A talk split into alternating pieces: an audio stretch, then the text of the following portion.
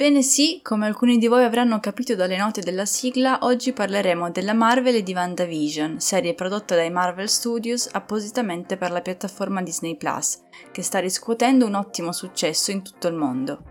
Pensate che ad oggi Disney Plus conta più di 100 milioni di abbonati ed è ormai aperta la gara con i diretti rivali Netflix e Amazon Prime. Netflix nei primi mesi del 2021 ha registrato invece una brusca frenata di nuovi abbonati, 4 milioni in meno del previsto, per cui si è prefissata di investire al più presto niente meno che 17 miliardi di dollari in nuovi contenuti originali, ma i vecchi tempi d'oro saranno difficili da recuperare. Disney Plus dall'altro lato sta impiegando tutte le sue risorse per crescere e uno dei titoli originali ed esclusivi che più ha attirato l'attenzione e una valanga di nuovi iscritti è stato WandaVision. WandaVision ha sicuramente fatto parlare molto di sé nei mesi precedenti la sua uscita, grazie anche a un'ottima campagna pubblicitaria che pur incuriosendoci non ha rivelato molto e ha lasciato al pubblico il piacere di scoprire tutto episodio dopo episodio. Nell'episodio di oggi parleremo di questa magica serie tv senza veli, quindi consigliamo di non ascoltarlo se non si vogliono scoprire dettagli fondamentali della trama. In un'epoca come la nostra, che per molti versi si potrebbe definire l'epoca dei remake più o meno riusciti, bisogna dire che WandaVision tra le poche novità è stata una sorpresa. Anche perché capita ormai di rado di rimanere incollati alla televisione vista la moltitudine di prodotti mediocri da schivare come proiettili. Ma fare qualcosa di semplicemente nuovo non è poi così difficile se ci pensiamo, la difficoltà sta nel farlo bene. Si dice che dove ci sia genio ci sia almeno un po' di follia. Beh, qui di genio ce n'è tanto ed è condito dal giusto pizzico di follia. Con WandaVision i Marvel Studios hanno osato non poco, la serie è un qualcosa di davvero mai visto. È bastato vedere il primo episodio per capire che sarebbe stato qualcosa di diverso. Non bisogna aver studiato per forza cinema, è sufficiente la passione per sapere che negli anni, dalla nascita del fenomeno seriale ad oggi, la televisione ha subito innumerevoli stravolgimenti. I tempi della narrazione, per esempio, sono sempre variati negli anni. Guardando WandaVision per il primo episodio e mezzo, ambientati negli anni 50 e 60, ci si chiede proprio dove vogliano andare a parare. Come mai questa lentezza e come mai una comicità così superata? L'effetto estraniante che ne deriva è forse il tocco di classe di tutta la serie. È dato da questa narrazione lenta, tipica della drammaturgia della televisione del dopoguerra e dall'uso del bianco e nero, ma paradossalmente è stata la motivazione che ci ha spinti a proseguire, per vedere con aspettative quasi di sfida dove gli autori volessero arrivare.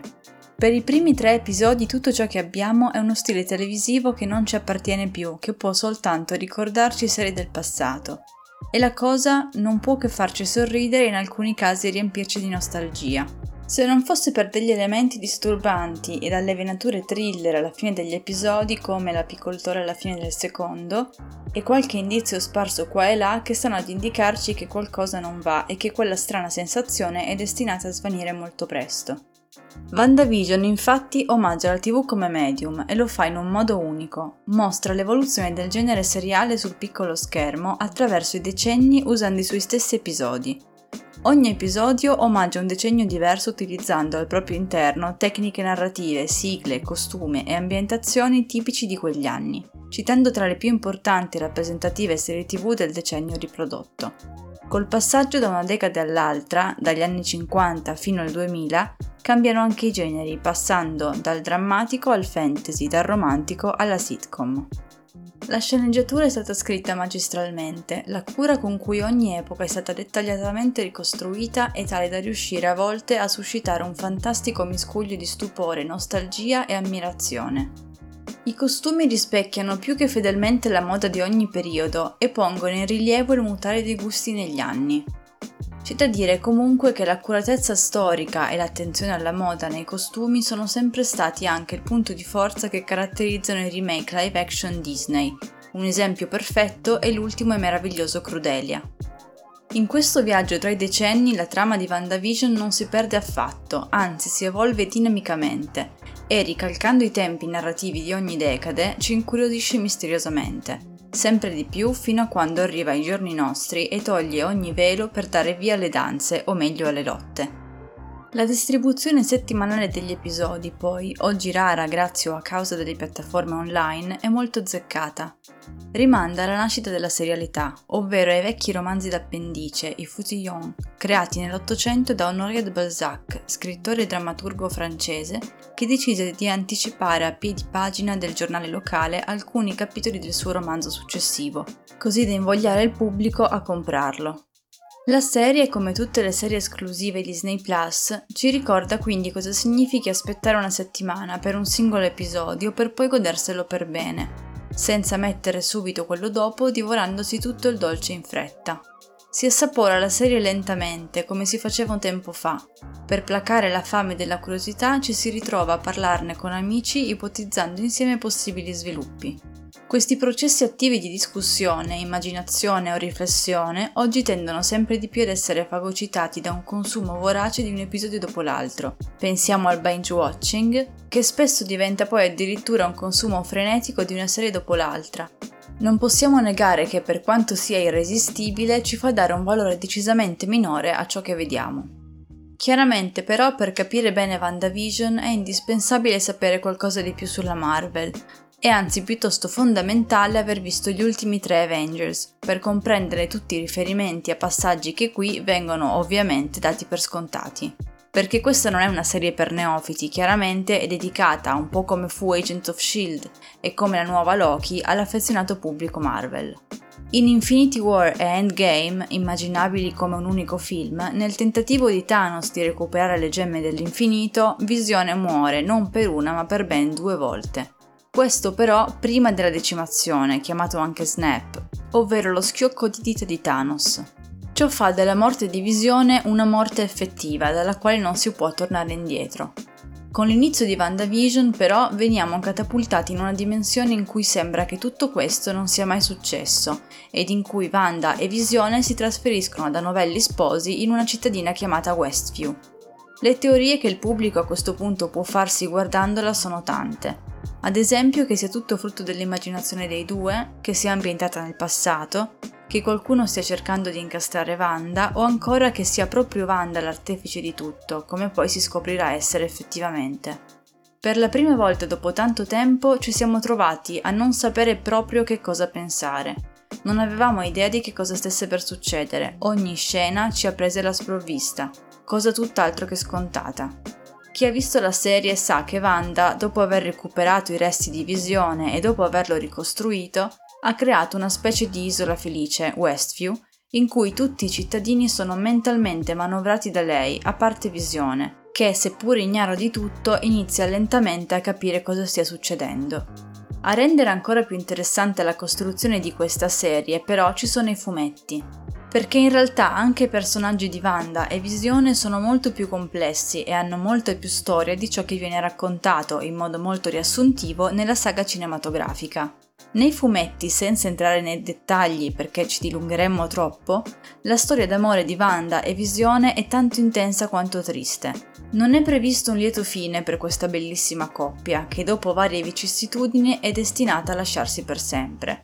Wanda, infatti, nel fumetto Avengers West Coast è costretta a fare i conti con il suo lato oscuro perché, sicura di essere cacciata dagli Avengers e dagli X-Men, utilizza i suoi poteri per decimare i mutanti ed è obbligata a dire addio a Visione.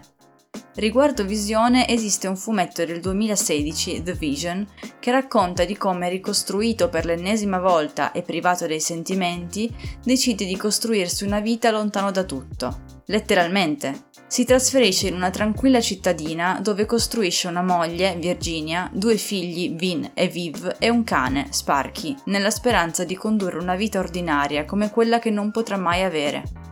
Se questo vi ricorda qualcosa non è un caso, è esattamente la stessa cosa che fa Wanda, ma questa volta lei tiene sotto scacco l'intero paese per la propria felicità, controllando le menti di ogni abitante e facendoli soffrire terribilmente. Perfino il nome del cane, Sparky, che vediamo nell'episodio 5 di WandaVision, è lo stesso di The Vision. Insomma, come sempre, sotto la superficie delle cose scopriamo dettagli davvero interessanti che non avremmo mai sospettato e ancora una volta Disney ha dimostrato di aver alzato l'asticella, creando un prodotto degno del cinema ma dedicato agli amanti della televisione. Ma come si è raggiunta una qualità così alta? Forse non tutti sanno che nel 2019 la Marvel Entertainment decise di inglobare la Marvel Television nei Marvel Studios, che producono i film della saga. WandaVision è stata la prima ad essere prodotta direttamente dai Marvel Studios, invece che dalla divisione che era solita creare i prodotti per la televisione e per la prima volta è stato messo a disposizione un budget enorme, ben 25 milioni di dollari per ciascuna delle nove puntate, per un totale di 225 milioni di dollari. Una cifra degna di un colossal del cinema, il che è sicuramente stato determinante per poter realizzare un'opera di alto livello come questa. Forse spesso diamo per scontato un prodotto del genere nel senso che non lo valutiamo realmente per quello che è, ignorando come si è arrivati a poter realizzare un'opera stupefacente, complessa e costosa come questa. Anche se c'è da dire che negli anni il pubblico si è evoluto, in particolare grazie ad internet si informa di più ed è più conscio di quanto lavoro ci possa essere dietro un qualsiasi tipo di film. Ai tempi del primo Iron Man, ad esempio, per quanto se ne potesse parlare, erano film sui supereroi, Oggi invece c'è molta più consapevolezza da parte del pubblico e un prodotto mainstream come quello dei Marvel Studios riesce ad avere una considerazione adeguata nonostante la tematica trattata. Disney sta dimostrando di credere moltissimo nella sua piattaforma on demand. Decidere di utilizzare da WandaVision in avanti gli stessi studi che utilizza per il cinema anche per la televisione è un segno inequivocabile di un cambiamento ormai compiuto, che vede piccolo e grande schermo sfidarsi con gli stessi mezzi. Però non è certamente stata Disney da sola a decidere di cambiare le carte in tavola della produzione televisiva. Basti pensare che la rivale HBO ben dieci anni fa ha investito 100 milioni di dollari a stagione per produrre il Trono di Spade, cosa che nessuno aveva mai neanche pensato di fare, e forse proprio lei più di ogni altra ha tracciato la strada che poi altri, come Disney o Netflix, hanno intrapreso. La vera domanda è però come sono arrivati i Marvel Studios a produrre WandaVision. Tutto è iniziato ben 82 anni fa, nel 1939, con il fumetto numero 1 della Marvel. Pensate con la torcia umana, che però attenzione, non ha niente a che vedere con la torcia umana dei Fantastici 4. Il nome dietro al fumetto del quale è tutto iniziato è Martin Goodman. Goodman fu il più vecchio di 13 figli di una coppia ebrea emigrata negli Stati Uniti dalla Lituania. Suo papà lavorava in una fabbrica di vestiti, ma si ruppe la schiena cadendo da un tetto. Così Martin si trovò a dover lavorare a soli 16 anni. Iniziò il primo lavoro a New York City come archivista presso la Eastern Distributing Company, che si occupava di produrre e distribuire riviste.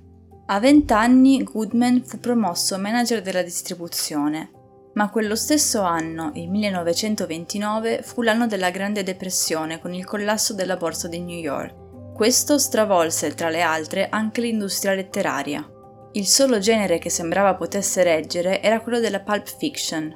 Sì, proprio come il Cal di Tarantino, che si ispira nel titolo e nella narrativa proprio alle pulp fiction. Queste erano riviste fatte di una carta ruvida ed economica contenenti racconti con pochi disegni che trattavano innumerevoli generi, poliziesco, fantascientifico, fantasy, western, horror, guerra, spionistico e noir. Questi racconti diedero vita al genere pulp, vivo ancora oggi, che si distingue per vicende dai contenuti forti con abbondanza di crimini violenti, efferatezze e situazioni macabre. A causa della crisi nel 1932 la compagnia per cui lavorava Martin Goodman fallì, ma lui riconobbe assieme ad altri che questo tipo di riviste pulp avrebbero potuto avere successo e fondò assieme all'editore Lewis Silver Clayt la Newsstand Publications Inc che pubblicava più generi, ma soprattutto western. Le cose andarono molto bene e permisero al 25enne Goodman di arrivare a pubblicare circa 20 riviste contemporaneamente. Ma le pulp fiction erano tutt'altra cosa rispetto ai fumetti. I primi fumetti arrivarono negli Stati Uniti solamente negli anni 30, solamente perché i precursori risalgono addirittura al 1827 in Svizzera. Nel 1928 fu creato da Walter Elias Disney Topolino per brevi cortometraggi che nel 1930 esordì su carta nelle strisce a fumetti sui quotidiani. Ai loro esordi le storie a fumetti venivano pubblicate in forma di tavola domenicale, ovvero un fumetto fatto di una sola pagina, in gergo tavola, come supplemento settimanale dei quotidiani, ma anche giornalmente come strisce, dal lunedì al sabato.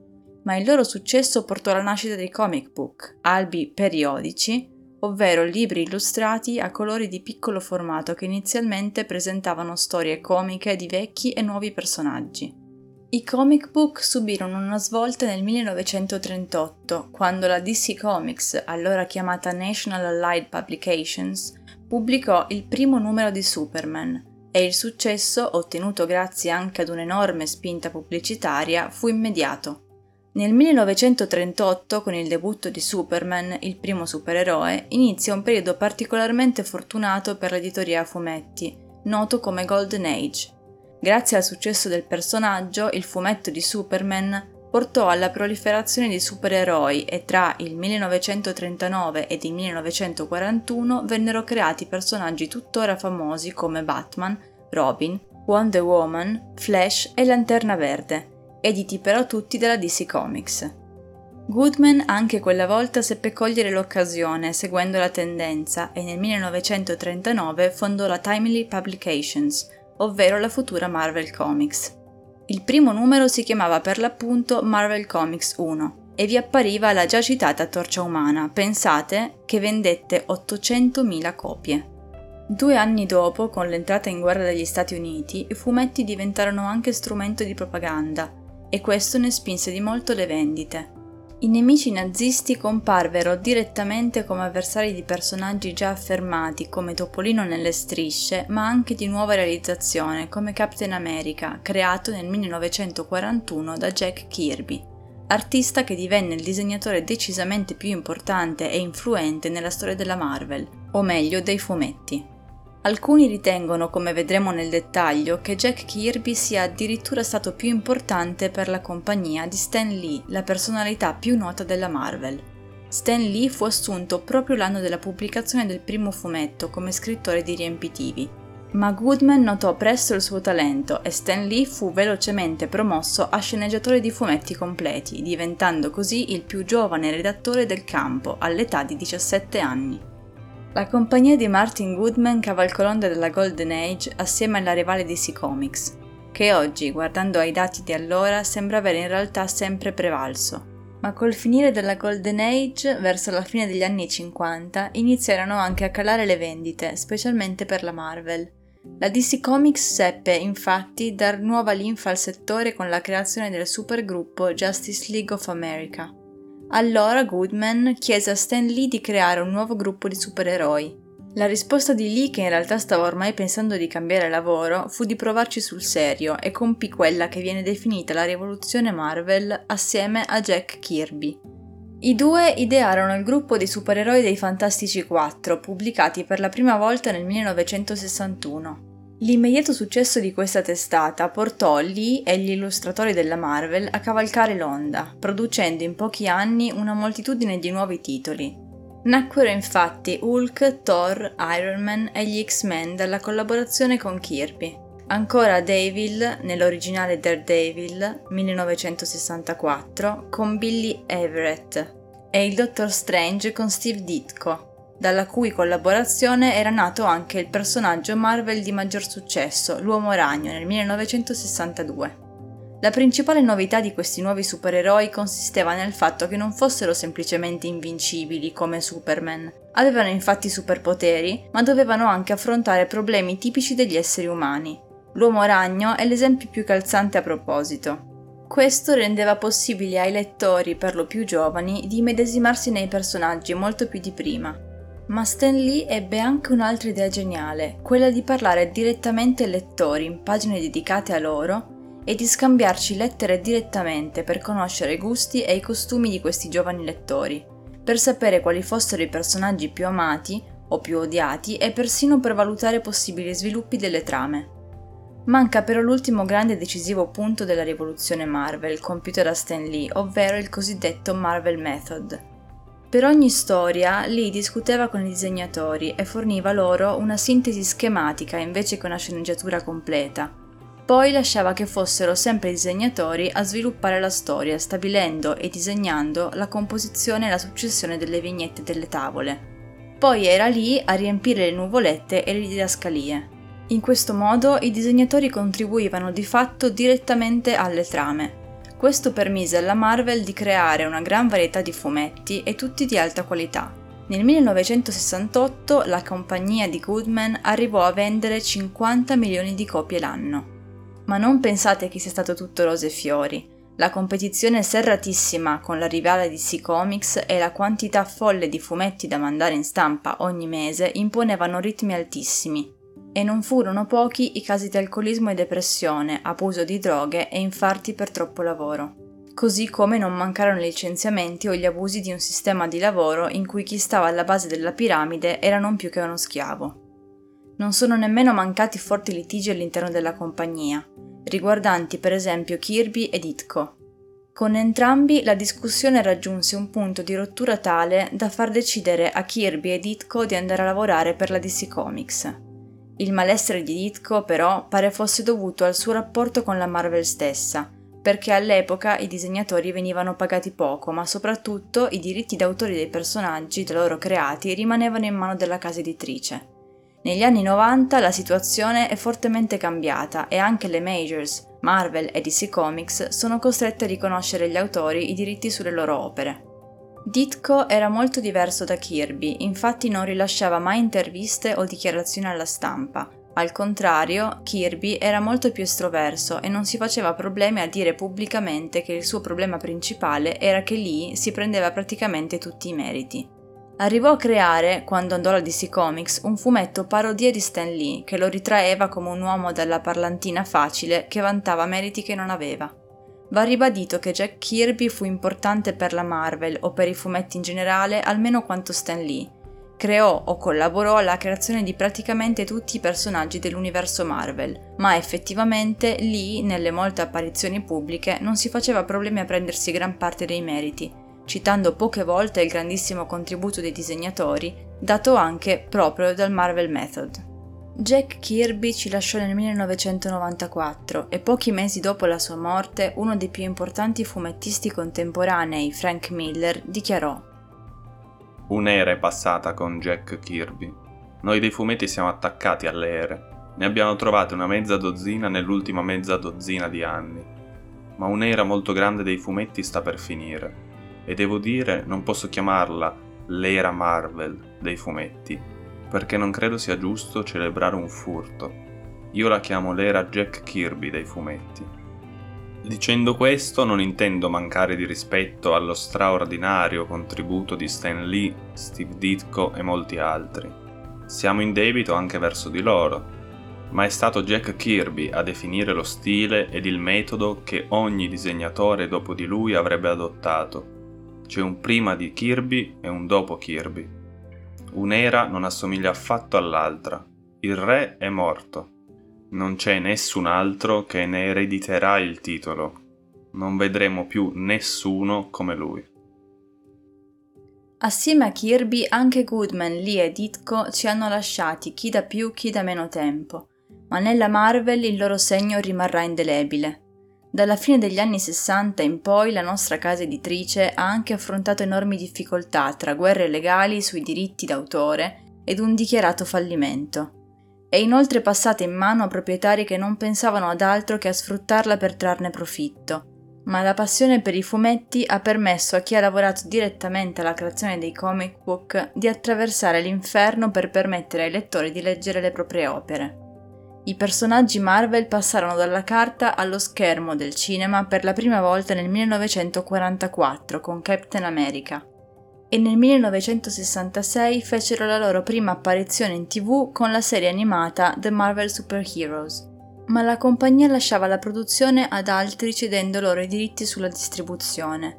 Del resto era sempre stata una creatrice di fumetti e non aveva alcuna esperienza nella produzione televisiva o cinematografica. Il problema era che cedere a terzi la distribuzione cinematografica e televisiva portava alla Marvel un profitto esiguo. Stan Lee ebbe un ruolo di primo piano anche in questo. Spinse molto infatti per sviluppare i personaggi dei fumetti su altri medium. Dopo svariati anni, nel 1996, la compagnia decise quindi di cambiare passo e diede vita ai Marvel Studios, ma prima di iniziare a produrre film in autonomia, i Marvel Studios coprodussero varie pellicole basate sui propri personaggi. Il primo film in coproduzione con il nome dei Marvel Studios fu Blade del 98. Per dieci anni continuarono a coprodurre assieme alla Paramount fino a quando nel 2009 la Walt Disney Company acquistò la Marvel Entertainment. Questo permise alla compagnia di avere i mezzi per produrre in completa autonomia i propri film, a partire da Thor Dark World del 2013. La Disney fece un lavoro immenso per recuperare tutti i diritti di distribuzione ceduti specialmente a Paramount e a 20th Century Fox, ma anche a Sony, che però ancora oggi detiene i diritti cinematografici di Spider-Man. Ecco dunque come una compagnia di fumetti è arrivata a produrre i propri film, passando in ormai quasi un secolo attraverso infinite difficoltà.